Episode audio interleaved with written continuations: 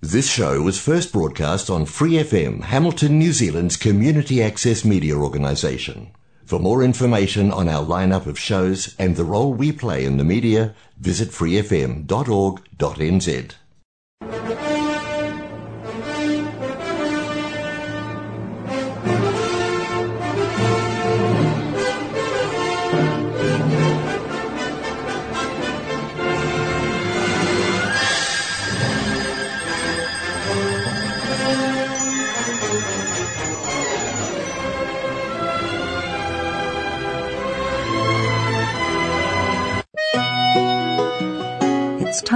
for Gospel and Scripture with Brother Len on Golden Guide. As the world looks upon me as I struggle along, they say I have nothing, but they are so wrong. In my heart, I'm rejoicing how I wish they could see. Thank you, Lord, for your blessings on me. From the people of God, welcome to this program, Golden Guide. The scripture says, There is a way which seem right unto a man, but the end thereof are the ways of death or destruction. From Proverbs chapter 14, verse 12. So therefore, we need the Golden Guide. we have come to the final session. And in this session, I would like to address the question we had asked earlier. And the question was we had seen Jesus to be the most blameless, the most innocent. We also saw that he died the most horrible death. The question was why should the most innocent die the most horrible death? Did cosmic ultimate justice go bad? You know, if you address this question, you'll come to the core of the Christian message. And I've entitled it a transaction because it is a transaction.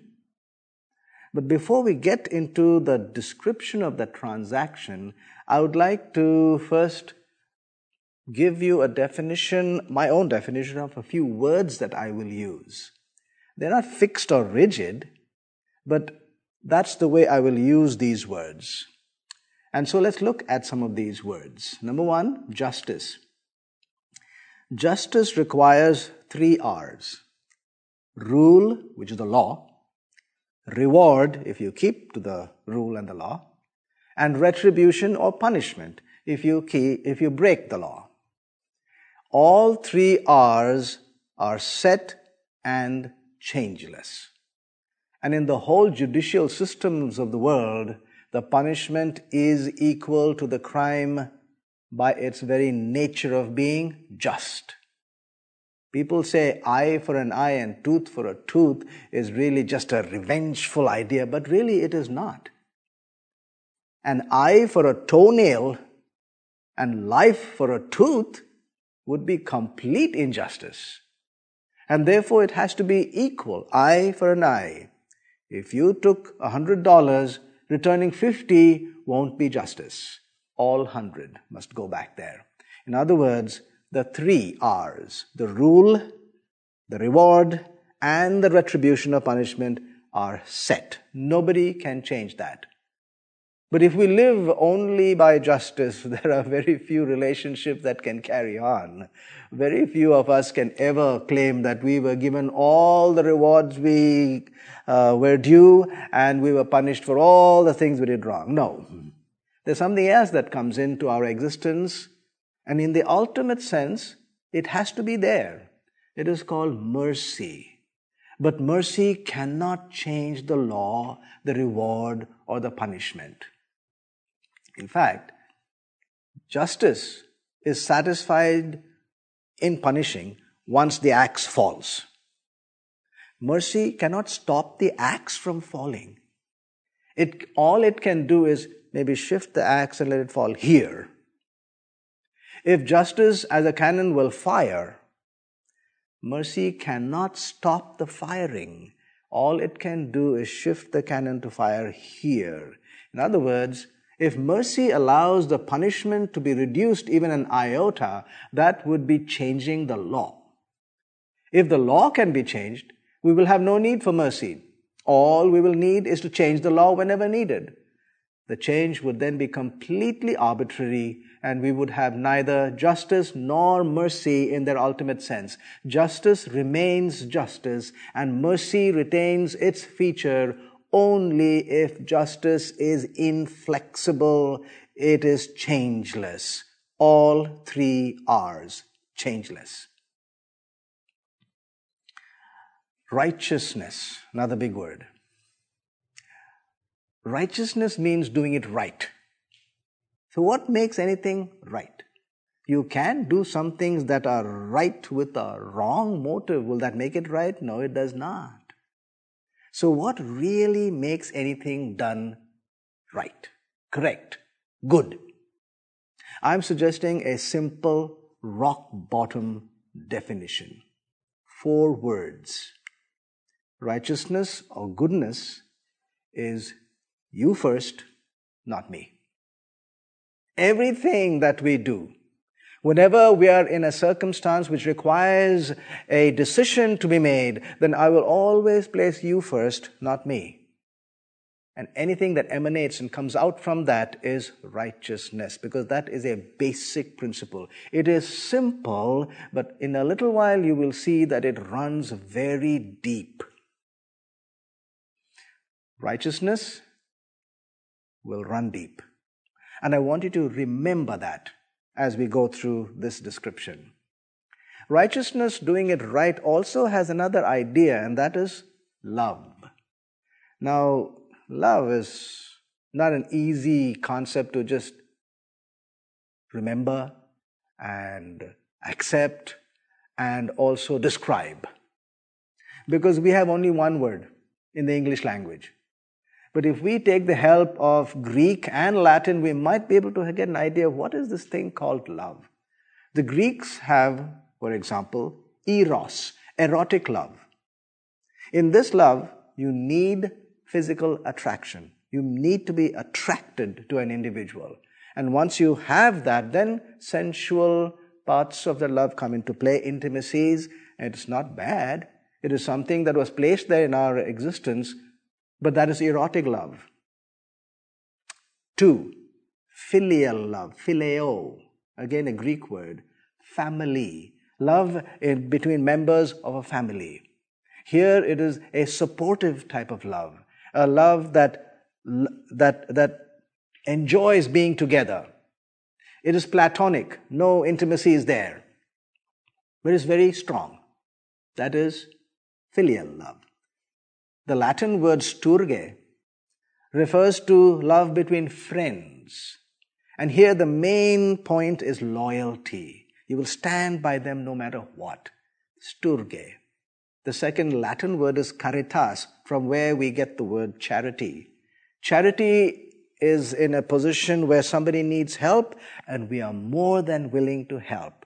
This is that type of love. We'll give you all the help you need because we love you. The fifth word which completes this list is agape. Agape is a Greek word and is different from these four in more than one way. And one of the ways is that agape is divine love.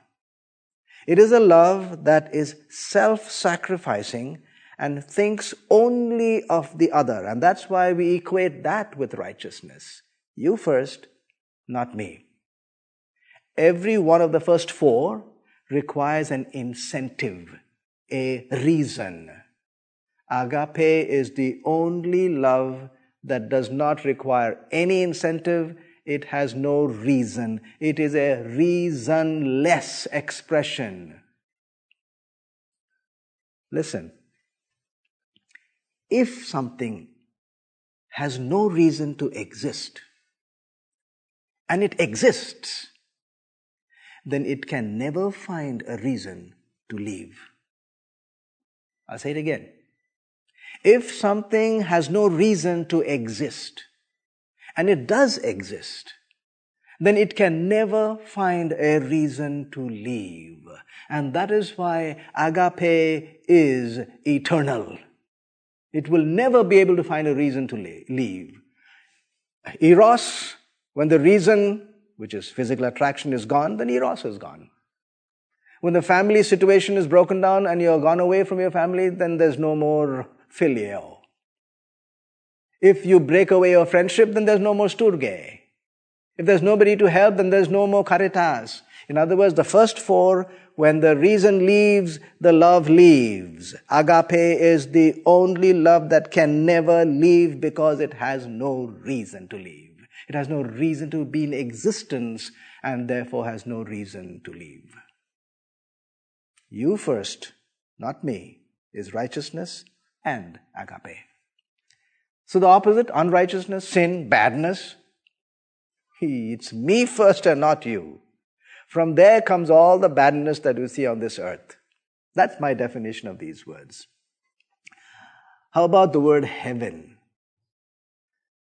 I mean, the descriptions in all these religious writings is very impressive. I mean, you read them, you think, hey, I better go there. It's so beautiful.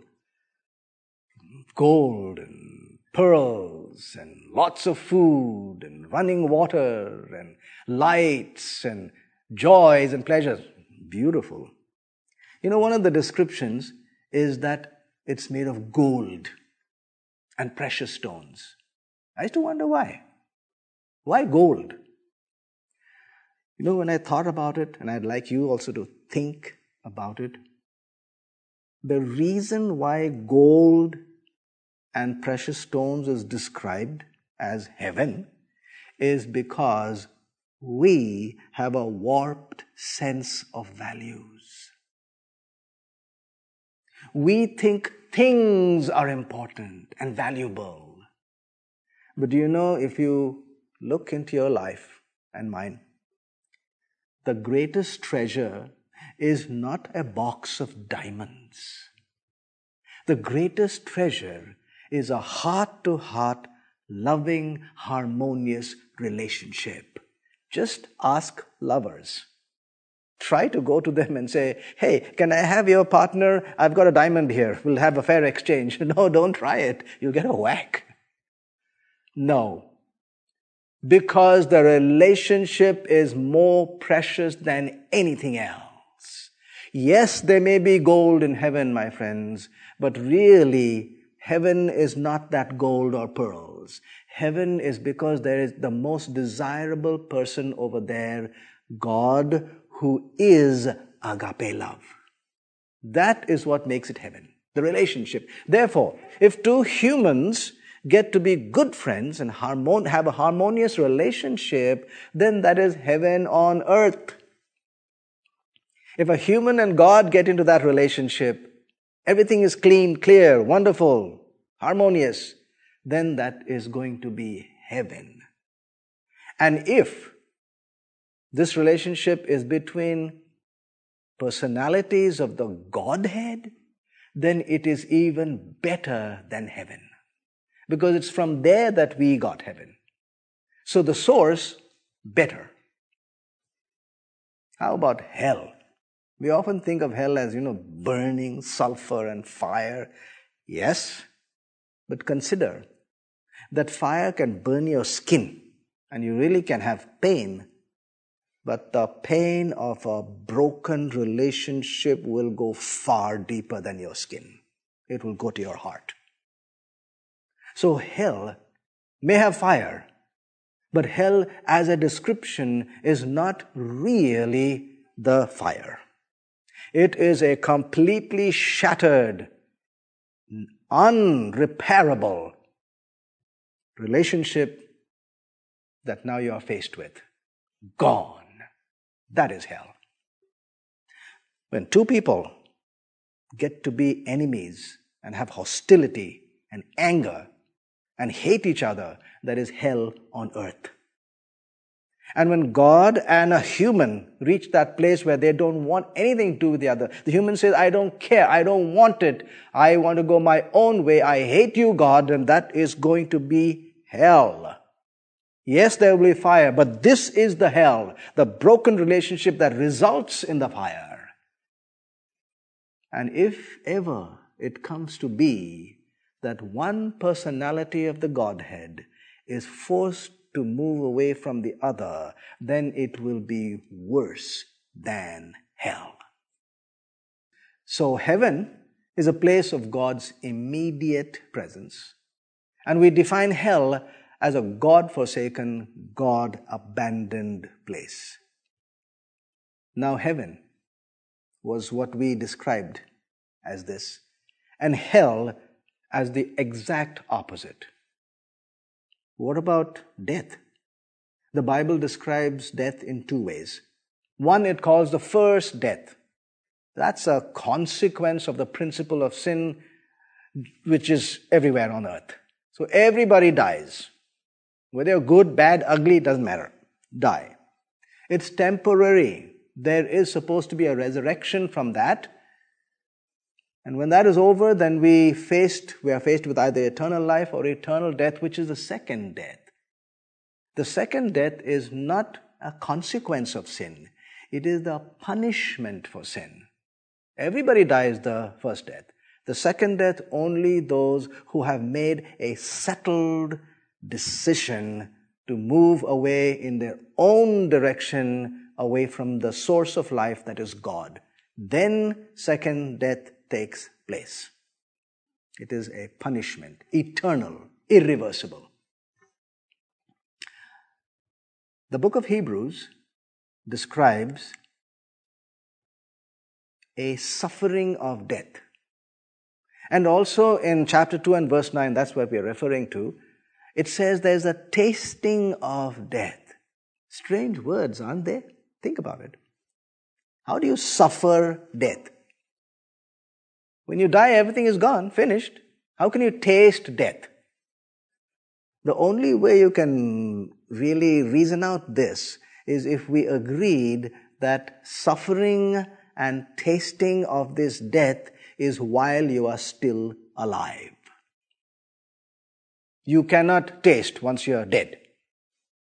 So the suffering of death and the tasting of death is when you are alive, when you are facing with a sense of impending permanent doom that this relationship is shattered, irreparable. That is the suffering of death. The story begins after the Passover meal that Jesus had with his disciples he rises up and walks out of that room and moves towards the Garden of Gethsemane. Disciples notice that something is different in Jesus. He has usually been very outgoing and pleasant, discussing things and explaining things, but this evening he is absolutely silent. He appears to be struggling. There, there is on his face a deep concern. And the disciples are wondering what is happening. They walk towards the garden, and when they come to the gate, Jesus turns to nine of them and says, You wait here at the gate. I will go in with my three close disciples, Peter, James, and John. He goes in a few yards, a little distance, and then he turns to these three and he says, You also Wait here. I have to go alone. And as he walks, he is staggering. And in a few yards, he just falls flat to the ground. And his lips are moving. And if you could hear these other words he's saying, Oh, my Father, is there any way you can stop my suffering? I'm not able to bear it any longer. Please, Abba, Father, is there no other way? This is too hard. It is too painful for me. What's happening here? Didn't we think that he was quite a hero, a big guy who could face anything in life. He could turn to any condition and be the master over there. He could look at the demons and command them. He could look at a corpse, a dead body, and say, Rise up, and the body would rise. What is happening here? Lost all fortitude and courage and faith? Running from known duty? It's a question. Consider some others. Compare him with, say, that intrepid Bohemian, Bohemian um, reformer called Jerome. You know, when Jerome was tied to the stake, they put the pile of woods around him, and the custom was that the person would come with a fire and light it behind the individual. When the person came with a flame, Jerome called out to him and said, Wait a minute, come here before me and light the fire before my face. If I was afraid, I wouldn't have been here at all. And think of the maidens and the children in the Colosseums of first century Rome, where they were thrown to the wild animals in the arenas there. They, were, they would hold hands, form a circle. They knew in a few minutes, they could hear the gates rattling. And when the gates would open, these ravenous beasts would just charge across the arena, pounce on them, tear them to pieces, and all in a few minutes you would hear was munching of bones. They are gone, dead. But what were they doing, holding hands? Amazingly, the children and maidens would be singing, singing songs unto him who saved us be praise and honor. Why was Jesus not singing? Why was he whimpering like this? You know, nearly everyone points to the descriptions of physical suffering and claims that that is the crux of the story. But if that were the case, then we would have to confess that Pilate, the Roman soldiers, and the Jewish priests, along with Satan, cooperated with God to buy our salvation. The fact is, only God was working out our salvation. Satan and his cohorts were certainly not. The cross, the nails, the thorns, and the spear did not procure anyone's salvation. Oh, wow. If that's the case, then that's all I've known so far. Look at the thorns, look at the cross, look at the spear, that's all I have been talking about all this while. The truth is, none of that ever bought our salvation. So we ask, then what did? For that, we go back, way back in history. Because it says in Revelation 13 and verse 8, Jesus is described there as the lamb slain from the foundation of the world. Most people think of the relationship between God and humans in terms of uh, promises called covenants.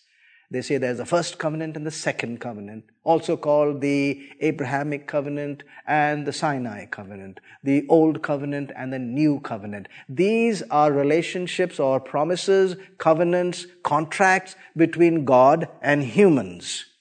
But when the lamb was slain before the foundation of the world, there were no humans. Something had to have taken place then. I call it the primary covenant, the core covenant.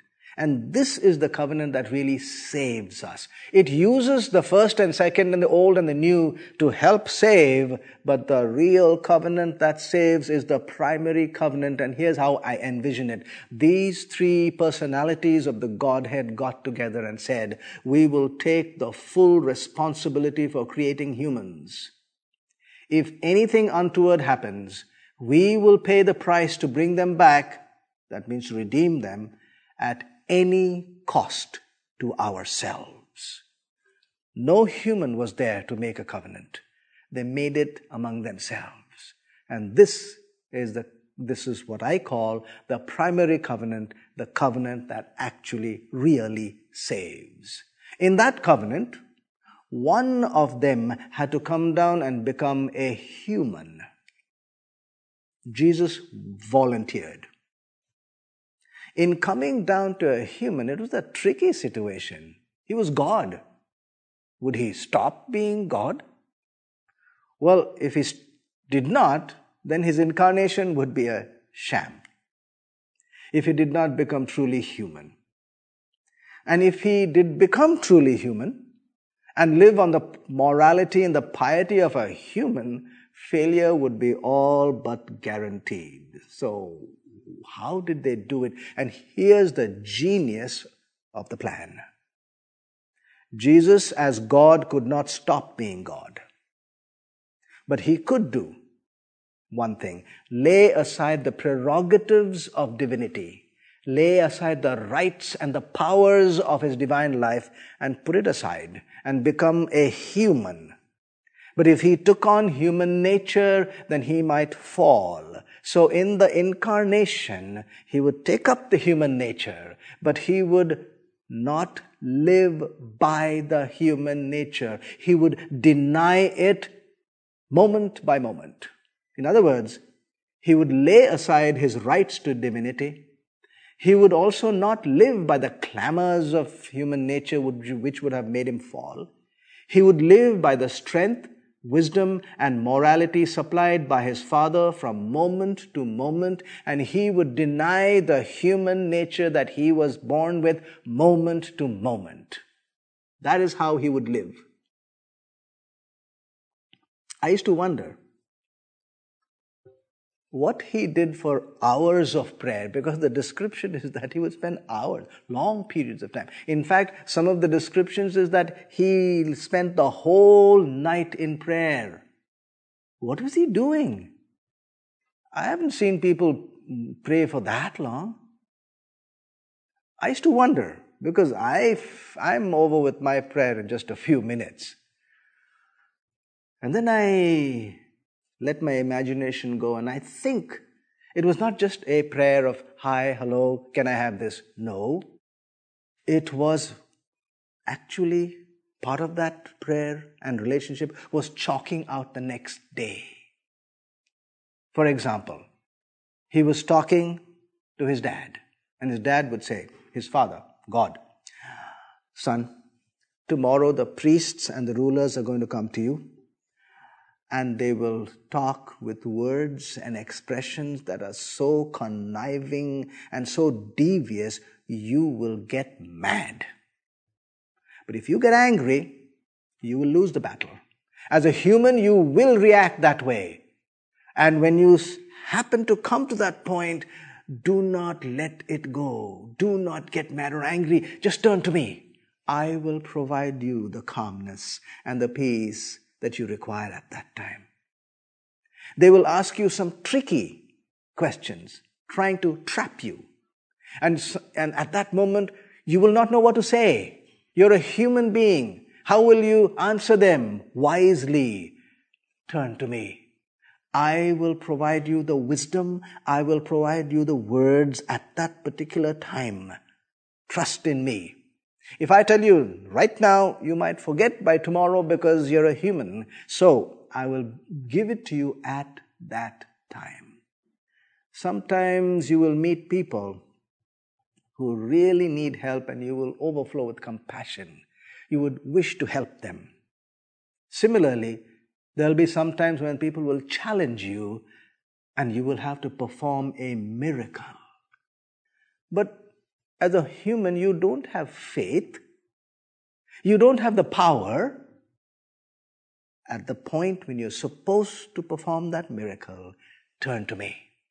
I will supply you the faith and the power to perform that miracle. I will be with you every moment. I will never leave you or forsake you. And in turn, God the Father was his rock like, unfailing source of everything he needed. Nobody could trip him up or make him fall. Nobody could make him angry or hateful or sinful. He was kept by the power of the Father from moment to moment, even physically protected. People tried. Herod did when he was a young child. He wanted to wipe him off, he couldn't. John, the seventh chapter and the 30th verse, and John 8 and 20 says that the people wanted to get him, but they could not. The words there are because his hour had not come. God was protecting him. Nobody could touch him. He was safe. That is why he said, with this idea, I can of myself do nothing. The Father who sent me, He gave me commandment what I should say and what I should speak. I am totally, completely dependent on the wisdom and the words and the permission of my Father. In other words, every teaching that He gave, every parable that He described, every miracle that He performed was by the express permission and power of His Father until that evening, there was a paradigm shift. This is your hour and the power of darkness. Those were his words. For this purpose I came to this hour. And he began to be sorrowful and deeply distressed. My soul, he said, is exceedingly sorrowful, even to death. And his sweat became like great drops of blood falling to the ground. What is happening? There was a clear cut shift from one state to another. He who was the lion of the tribe of Judah earlier was now taking on the role of the Lamb of God. No more a lion, now a lamb. Where do we get this picture of a lamb? From the Jewish sacrificial system. And in that system, the first requirement of a lamb was that it become the bearer of sin. The person who brings the lamb puts his hand on the lamb and says, Now the lamb is a sinner because I have transferred my sin onto the lamb. He goes scot free. The lamb is now the sinner and has to pay for it. And so they slit the throat of the lamb. The lamb becomes a sin bearer.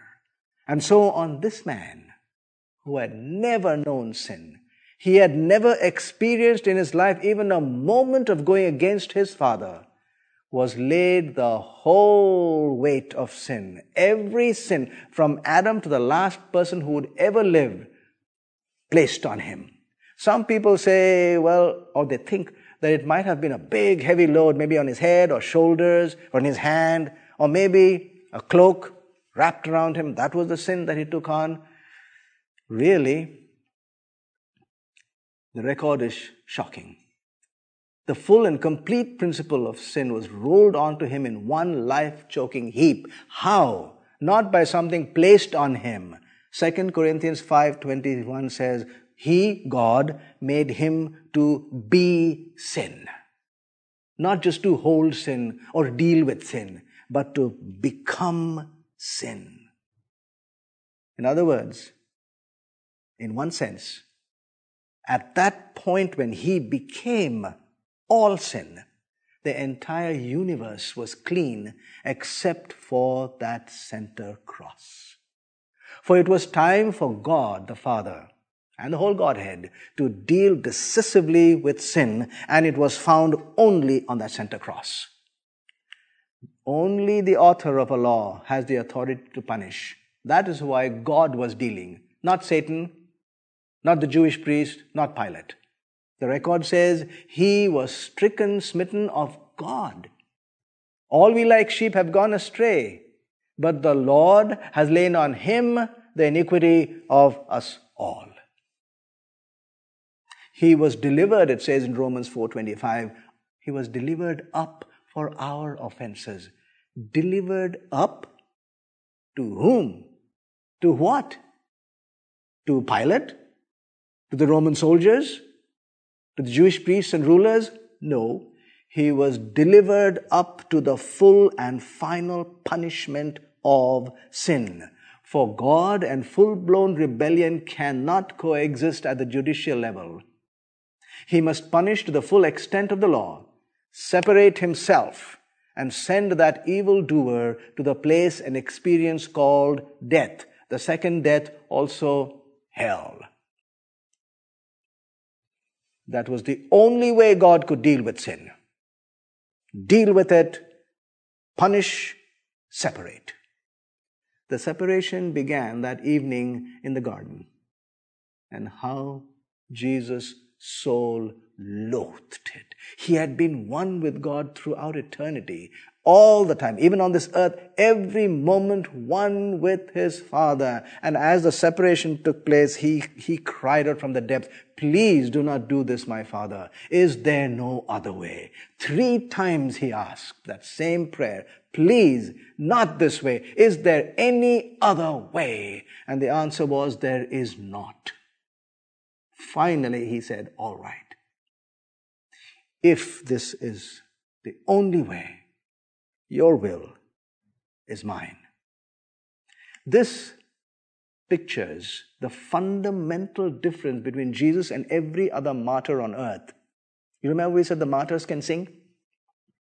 You know, every other martyr had God by their sides, sustaining, supporting, comforting, strengthening, pointing out to the hope that is in the future. Don't worry. There is a greater hope. Hang in there with your martyrdom. I am with you. I will never leave you nor forsake you. That is how the martyrs had the strength to face death so calmly.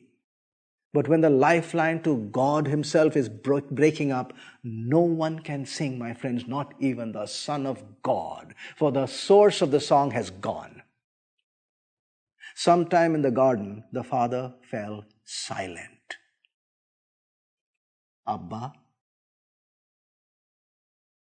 silence. Father, Dad, Abba, are you there? Silence. Abba, you promised and told me I would rise up the third day. Will I rise up the third day? Silence. Abba, on your word, I told everybody, I told the whole world, I was bold in what I said. I would rise up the third day. Please now give me one word of assurance that it will happen. Please, Abba, do not leave me now. Do not abandon me. Speak to me just one word. It'll be enough. I will go through it. Just tell me, tell me that you are with me. Silence.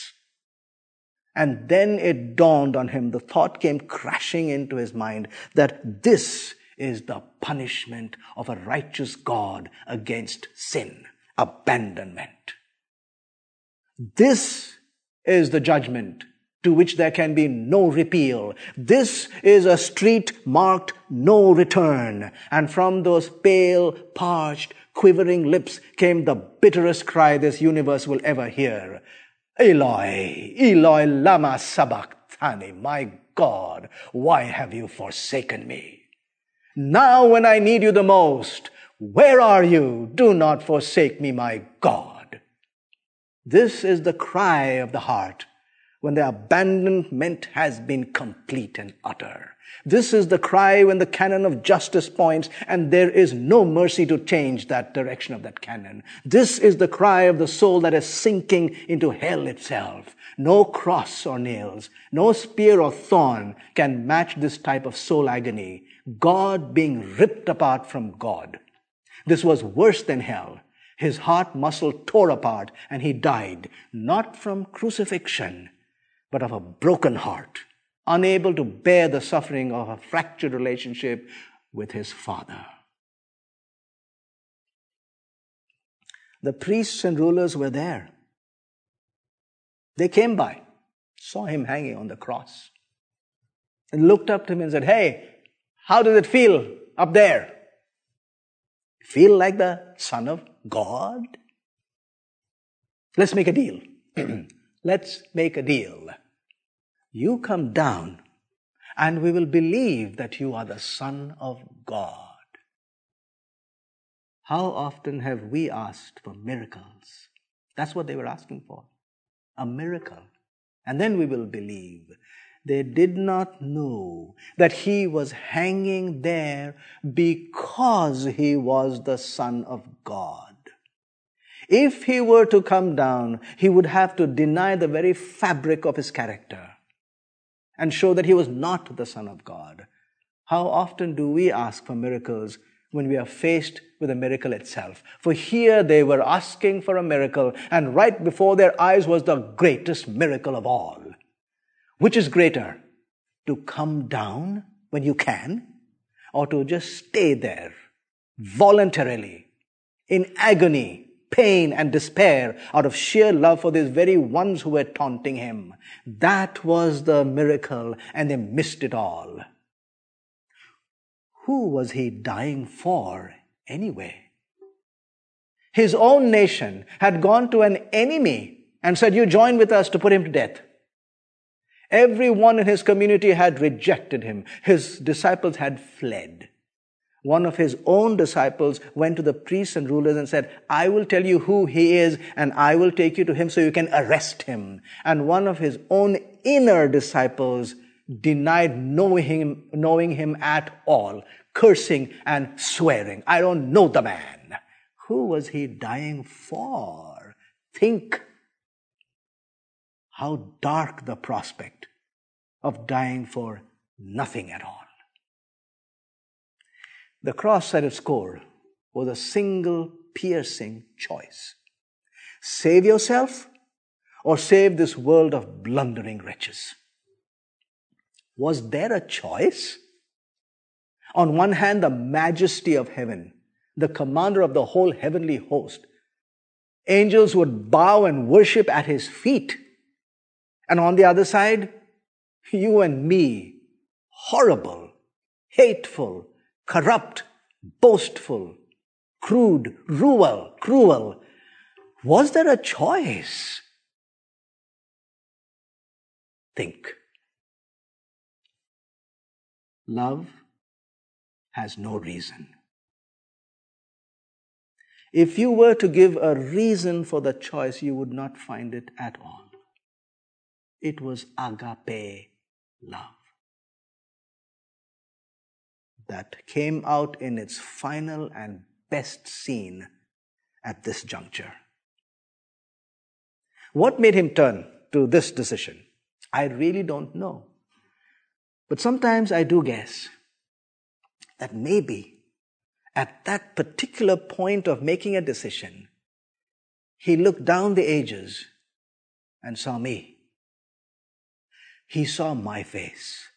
He saw yours weak, woeful, blundering, bruised and battered in life, hopelessly, helplessly sliding down the slippery slope straight to perdition and to hell. And he said, no, I don't want to let them go. He was suffering hell himself and he did not want that for me and you. Don't, not for them. And in one of the most brilliant demonstrations of righteousness that will ever be seen. Remember, righteousness is you first, not me. He turned to you and me and said, You first, not me. If that is a choice, Abba, Father, take them. Give them a chance for he- heaven. I am gone forever. The deep and wondrous compassion that he felt for me was so broad that he forgot about himself. I am gone. And somewhere along the hours as he hung on the cross, the Father cut himself off from the Son in a consummate act of justice. And with the cutting off went the hope of resurrection. He died with you and me on his mind, not himself. What wondrous love is this, O my soul? O my soul. What wondrous love is this? In this is love, not that we loved him, but that he loved us first. If this is true, if this is what really happened, then think you will never find an equal or a parallel in the entire history of this world at any given time. But come, the third day, He rose up. How? Why? Wasn't it a permanent decision he made? Yes, it is, and it was. But consider this. If you take a little pebble and throw it onto a rat, what would happen? Nothing. People wouldn't say anything. But if you take that same pebble and do the same action of throwing it, but this time onto the President of the United States, now what will happen? Why the difference? The difference is not in the pebble. The difference is not even in the act. The difference is in the place of the person or the entities that are in relationship to us. Way down there, doesn't matter. Way up there, it does matter a great deal. What am I saying? Jesus was God. He belonged to the realm of infinity. Any insult, even a small insult to him, would translate into infinite insult. Even a small bit of suffering to him would translate to infinite suffering. And this was not small, it was horrendous. Horrendous, infinite suffering. Enough to pay for every finite sin on the face of this earth that anyone could possibly have committed. That is why it says in Isaiah 53 11, he, God the Father, shall see the travail, the superhuman agony of his, Jesus' soul, and shall be satisfied that justice was done. Now consider this. He had tasted death, he had suffered the death while he was still alive for every human on earth. But he had suffered not because of his own sin, but for ours. Therefore, he himself had never sinned. And so it would not go against justice to raise him up from the dead, because he himself had not sinned.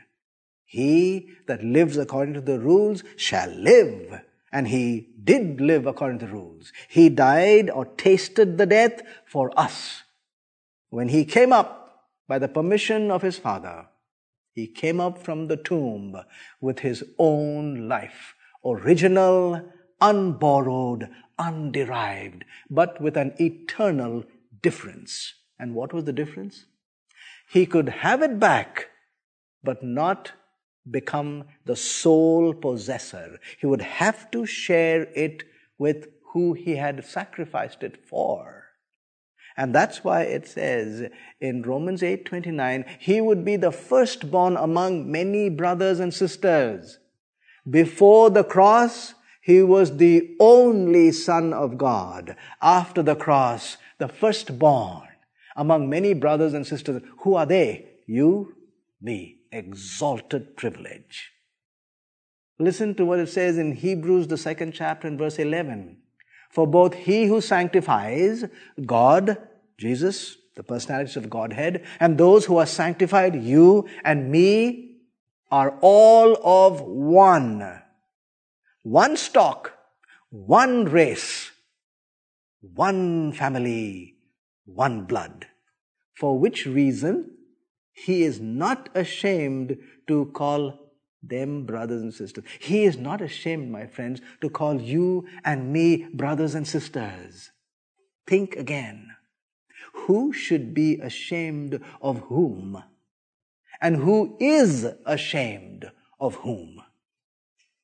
Like a perfect gentleman, he stands at the door described in Revelation 3:20 and he knocks at the door. He does not barge in. He's, he does not coerce. He does not force himself in. He stands at the door and knocks because he wants us to open the door. If you open, he says, I will come in. And we, when we hear him knocking, hey, you again, like an irritating salesperson, go on to the next door. Go on. You've said that before. I told you already. Listen, I need to find out whether it's worth my time and effort to come and open the door for you.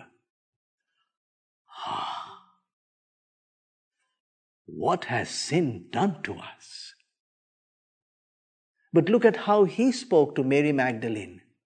He said, Go to my brothers and sisters and say to them, I am ascending to my Father and to your Father, to my God and to your God. He made us one. He arose from the tomb in wondrous power and glory, the deity and humanity combined. He took in his grasp the world, and by his wonderful work in giving his life, he restored the whole race of men to favor with God. No, he does not force it on us. We can choose, but he has given us the, the opportunity to be in favor with God. In every other religion, the human brings a sacrifice to God. Coconuts, rice, incense, sweet, zakat, salat, lambs, bulls, good behavior, good works, tithes, offerings. Christianity is the only religion where the whole picture is reversed. Here it is God who brings his sacrifice to humans and asks if we might accept it saying it was very costly. Do you think you might find it in your heart to accept my sacrifice for you? What is your response? Here's mine. Looking at all that we have done so far, if this God was careful to preserve sufficient evidence to address my cold, questioning intellect, and if he left enough warmth and passion in his portrayal, like we saw today, to grip my wandering emotions, then my response is from deep within, a place called my heart that now feels safe enough to hang its eternal destiny on this man, whose story unfolds and is laid open in this book. I've made a stand, a decision Think. Think again. Carefully, prayerfully, and make your own decision about this man and this book. And my prayer to you and for you is that God will bless you as you make your decision. We may meet, and it'll be good if we do. But if we don't, let's make a decision to meet up there. Where he said he is going to prepare a place, it is called heaven. Shall we meet there? I bid you adieu with these words.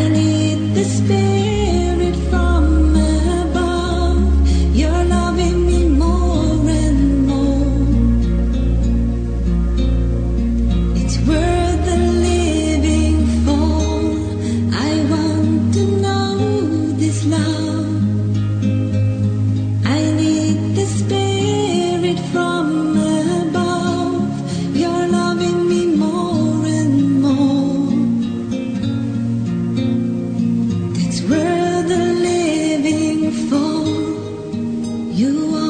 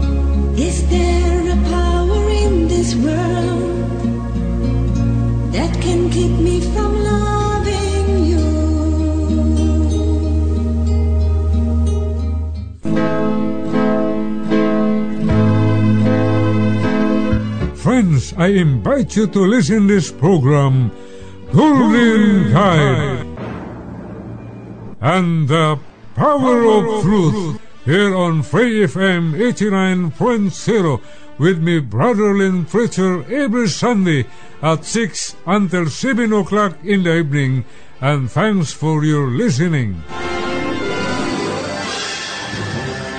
More episodes, use the accessmedia.nz app for iOS and Android devices, or subscribe to this podcast via Spotify, iHeartRadio, or Apple Podcasts. This Free FM podcast was brought to you with support from New Zealand On Air.